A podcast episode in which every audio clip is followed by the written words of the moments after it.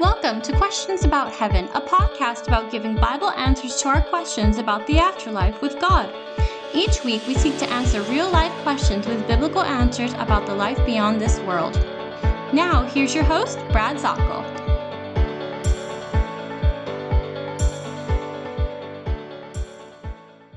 Greetings to you. This is Brad Zockel with Xulon International Bible Institute. And boy, I'm glad you came along and joined us here as we talk some more about heaven. This podcast is dedicated solely to talking about heaven and what the Bible says about it. What did the Scriptures tell us about the place that we'll be going after we leave this earth, after this life is over? And that's what we look at. And so I appreciate so very much that you have come aboard and want to learn some more things about what the Bible says about heaven. Got a lot of questions. A lot of people have a lot of questions on it. So let's get right to it. One of the biggest questions that we have that gets asked to our ministry, and then I get asked personally, is this. When the Christian dies, when we leave this earth, do we go to heaven immediately? Is there any waiting time? How does this happen? And so let's talk about this. Let's go straight to the Scriptures. And what does the Bible say about in the last moments of a Christian's life? What happens then? What happens after the threshold of leaving this earthly abode happens? Well, there are two passages that we can start off with which make it very strong that we can be assured that once we leave this life, we are in the presence of Jesus immediately. The first one's found in a passage called 2 Corinthians chapter 5, verses 6 through 8. 2 Corinthians chapter 5, verses 6 through 8.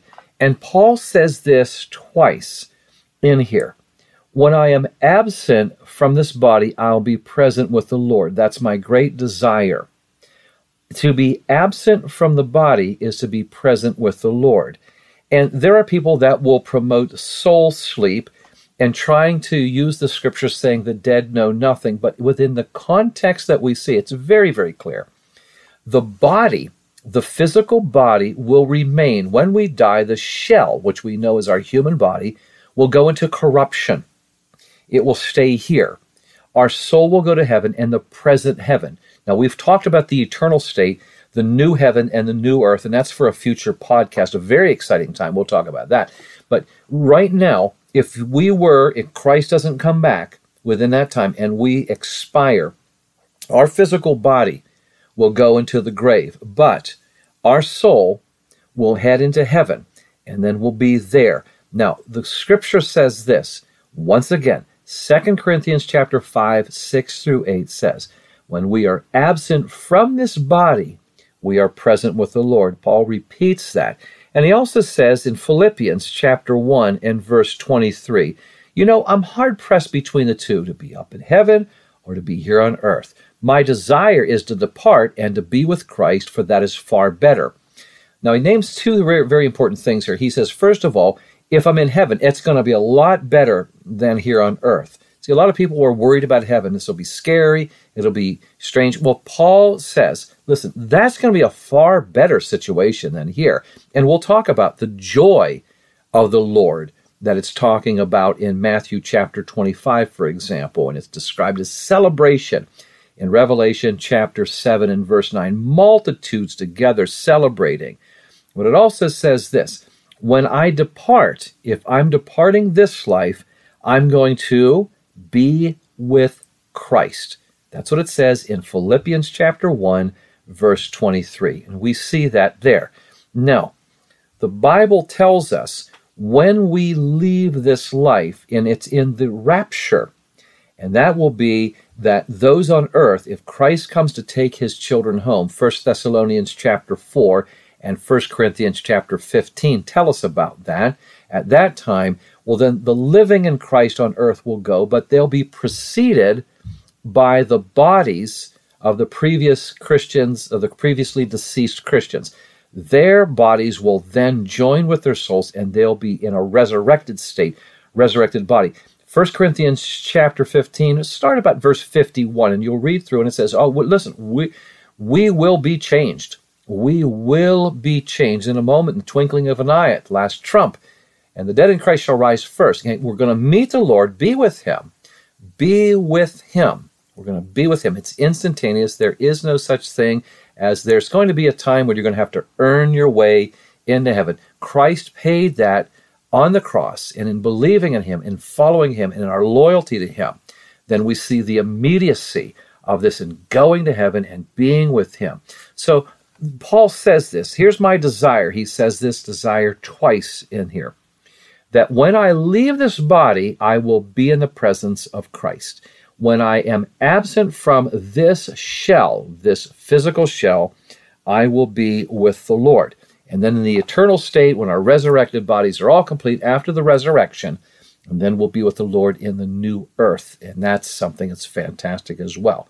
So the first thing is like, how long does it take to get to heaven? Well, it'll be immediate. It will be immediate into heaven for the believer in Jesus Christ. And so I want you to know that there is no waiting period or some sort of a limbo or anything along that line. There's a teaching about purgatory, and this is not biblical. It doesn't line up with the doctrines of the Bible. To be absent from the body is to be present with the Lord. Very comforting, very comforting. And this past year, in our household, we have lost some members that were Christian from this life. And we sorrow because we miss them here, but we're assured that they are in heaven and they are going to be with the Lord forever. He's locked them in. John chapter 10, Jesus has them firmly in his hand, and he's holding on to them. And he's not going to let them go. Romans chapter 8 says, nothing will separate them from the love of God, which is in Christ Jesus. Now, along that line, I want to bring something else on here. And then somebody says, oh, great. Okay, so what we're supposed to do is we're to go to heaven, and we are to be singing forever. I mean, it actually says, after all, doesn't it tell you in the Bible that we're supposed to be serving the Lord forever? And that means it's going to be an eternal church service, singing 10,000 hymns in a row here, and then 20,000 here, and we're fatigued and we're tired. Whoa. Let's go back. Let's go back to what we're talking about. Let's go to the scripture here. In Revelation chapter 22 and in verse 3, we have a fantastic truth, well, two of them, and it brings us to this point. It tells us in Revelation 22, there's no longer going to be any curse. So if we're talking about the curse, the fatigue, the mental strain of, you know, going to church, and I'm just so tired, and I'm getting worn out, and you're saying we'll have to be in heaven forever, repeating that, wow, that doesn't sound like it's a blessing, it sounds like it's a curse. So the first principle is in Revelation chapter 22 and verse 3, it says, there's no more curse. The limitations of the mortal body are gone. I'll take you back to 1 Corinthians chapter 15, verses 50 through 54. This mortal body will take on immortality, which means the limitations are gone. The second part of this says this, as we look at the center of our enjoyment, the throne of God and of the Lamb will be in the city, the New Jerusalem, the headquarters of the universe in the new heaven and new earth, as we read about in Revelation chapter 21 and 22, it tells us that that's the center of the excitement. That God's home in the new Jerusalem that is there in this new existence on the new earth will be there, and it says his servants will serve him. In one translation, it says his servants shall serve him. And that word in the Greek, in the Koine Greek, is latreuō, latreuō. And you want to hear something fantastic? Listen to this. In another translation, it uses the other definition for the very same word because there are deep definitions in this. And it says, very same verse, in another translation, it says, and his servants will worship him. So the question is, well, now, wait a minute. Is it his servants shall serve him or his servants shall worship him? I mean, what is latreuō? What is it? What's that Greek word? And the answer is yes, both. You see, this word in your service is your worship. And I want you to think about this. We immediately go to heaven, and we're there, and we're not going to sit around in an eternal bus terminal or sitting on a cloud, which is an absolutely ridiculous idea brought up. There is activity. Look at Revelation chapter 7. It talks about celebration. Matthew chapter 8 talks about celebrating by and feasting and eating and enjoyment. And it talks about our learning experiences. And we will study and we will grow in the Lord. And we see all of these truths here of in Revelation chapter 5 in singing and enjoying the Lord with musical instruments. And in Revelation chapter 7, it says there's no bias or prejudices among the peoples of the world that are believers all through the ages, all colors and races and cultures and dialects and nations will all join together in praise, and the brotherhood and the fellowship will be in the house of the Lord forever. That is Psalm 23. I'll be in the house of the Lord. And what will we be doing there? In the home, as it says in John chapter 14. We're going home to be with the Lord in his dwelling place. What does it say? We'll be serving him. We'll be active. And I see in the scripture that what you have been given as a talent here on earth, you'll be able to use in heaven. You'll be able to enjoy in heaven. You will be able to, if you are a writer right now, and that's what you absolutely are hardwired for, you'll be able to do writing in heaven. You're a builder here on earth, and you love creating. You love artwork. You'll be able to do that in heaven to the glory of God. God's approved this, and you're thanking him with a thankful heart. You're enjoying him. You're one who likes to meet people. Well, you're going to have plenty. Revelation chapter 7 and verse 9, you can't even begin to count the people that are there, and they recognize you, and you'll recognize them, and you'll keep your identity, but you'll be serving, and your service will be worship. Yeah, I think about this. In the days of the cathedrals, I went over to England, and I got to go to York and saw a gorgeous cathedral. And many is the time we read about those who have dedicated their lives to doing artwork in the different areas and spending years in carving a figure that is over there. And somebody said, well, isn't that frustrating? You've spent all this time over here doing artwork in a small corner of this cathedral. And the person would turn around and say, I'm doing this for the Lord. This is a labor of love. I enjoy doing this. This is what I was created to do, this artwork for the Lord. And I believe that that's the same thing as we see in the scriptures for people. Your service in heaven will be your worship. Sitting around bored, I challenge you to show me anywhere that you would see. There's all kinds of amazing things going on in heaven. Revelation chapter 6, people are talking with God. 2 Corinthians chapter 5 and verse 10, you're being rewarded by God. 1 Corinthians chapter 4 and verse 5, receiving praise from God. He's rewarding other people. In Revelation chapter 22 and verse 12, I'm bringing my reward with me, and each one will receive a reward. It's a gift-giving time. And there's all kinds of things. As a matter of fact, what is so fascinating in the scripture is so many things are going on. I mean, think about it. The angels are moving about, and they're celebrating Revelation chapter 5. They're singing, and they're joining with the people of God, and they're rejoicing and such. And all of these things are moving about, and there's an electricity and an activity. And Revelation chapter 4, just the scene of the color and the magnificence of what's coming out of the throne, those magnificent colors, and the heavenly angels going around. Isaiah chapter 6 and verse 3 talks about the seraphim. It's known as the burning ones are flying around singing the praises in a wonderful way, the holiness of the Lord. And in that, there's an amazing thing. To give you an idea of how exciting things are going, John gets shocked because in Revelation chapter 8 and verse 1, when the seventh seal of judgment is open, all the activity stops, and he says, I can estimate this to be a half an hour. So you see this, with everything going on, and I like to equate the activity of heaven is getting down and being in the middle of Times Square, or even more so, Times Square during New Year's night, the New Year's celebration.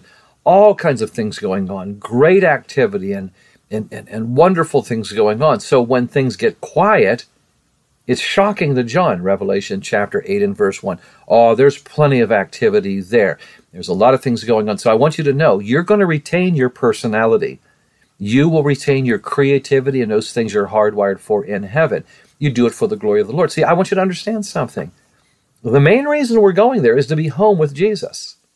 Now, we've read about him, and we enjoy hearing these stories, and we just wonder at the things that he has done for us and how God has blessed us. As the book of Lamentations says, his mercies are new every morning. And he sends what the Hebrew word is called chesed, and that means loving kindness. And we say, oh, Lord, if I could just thank you. And do you know, the Bible says that we shall see him face to face and be able to thank him.